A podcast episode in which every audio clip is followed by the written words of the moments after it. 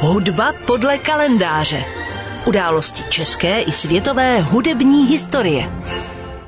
Dnešní hudba podle kalendáře připomene anglického hudebního skladatele konce 19. a první poloviny 20. století Ralfa Vona Williamse. Narodil se 12. října 1872, tedy před rovnými 150 lety. Jeho nejznámější skladbou je patrně The Lark Ascending, ovšem napsal i devět symfonií, je autorem oper, filmových partitur a byl též vášnivým sběratelem anglických lidových písní. K jeho nejpopulárnějším titulům patří též čtyřminutová fantazie On Greensleeves, která se původně objevila v jeho opeře z roku 1928 Sir John in Love. Obsahuje lidovou píseň s názvem Lovely John, na kterou Von Williams narazil v Sussexu. Ralph Von Williams se narodil ve vesnici Down Empney v hrabství Gloucestershire. Jeho otcem byl vikář Arthur Von Williams. Matka Margaret byla praneteří Charlesa Darwina. Mladý Ralph studoval hru na klavír a housle a odmala sbíral tradiční lidové písně, které se později staly inspirací mnoha z jeho následujících děl.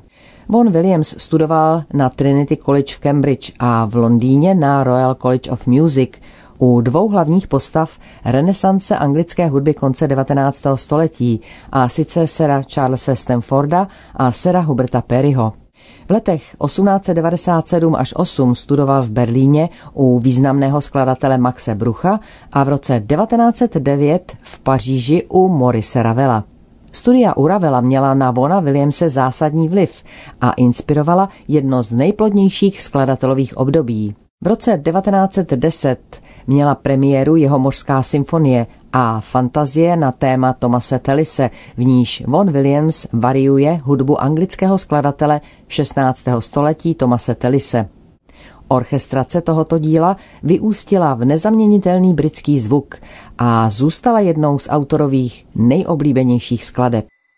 Jak už jsem říkala, nejpopulárnějším dílem Vona Williamse je drobnůstka The Lark Ascending, tedy vzlétající skřivan, skladba pro solové housle a klavír, která vznikla v roce 1914. Vypuknutí první světové války ovšem znamenalo odklad její premiéry, která se uskutečnila až 14. června 1921 v Londýně, poté co ji skladatel revidoval a přepracoval pro solové housle a orchestr.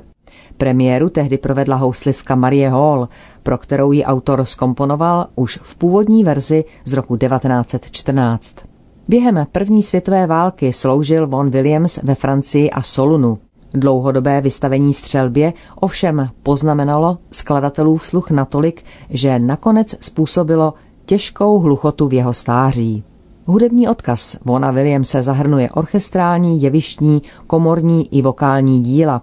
Jeho tři norfolské rapsodie jsou založeny na lidových písních, které Von Williams schromáždil v anglickém hrabství Norfolk. Jeho devět symfonií pak pokrývá široký expresivní rozsah.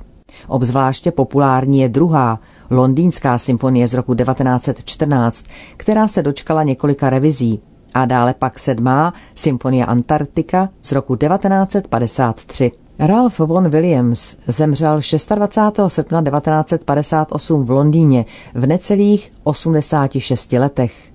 Krátce předtím měl ještě dohlížet na první nahrávku své deváté symfonie pod vedením sera Adriana Bulta – ale jeho smrt 26. srpna 1958, noc před začátkem nahrávání, změnila situaci a dirigent oznámil hudebníkům, že nahrávání už neproběhne, jak mělo, ale bude už jen památkou na tohoto hudebního skladatele.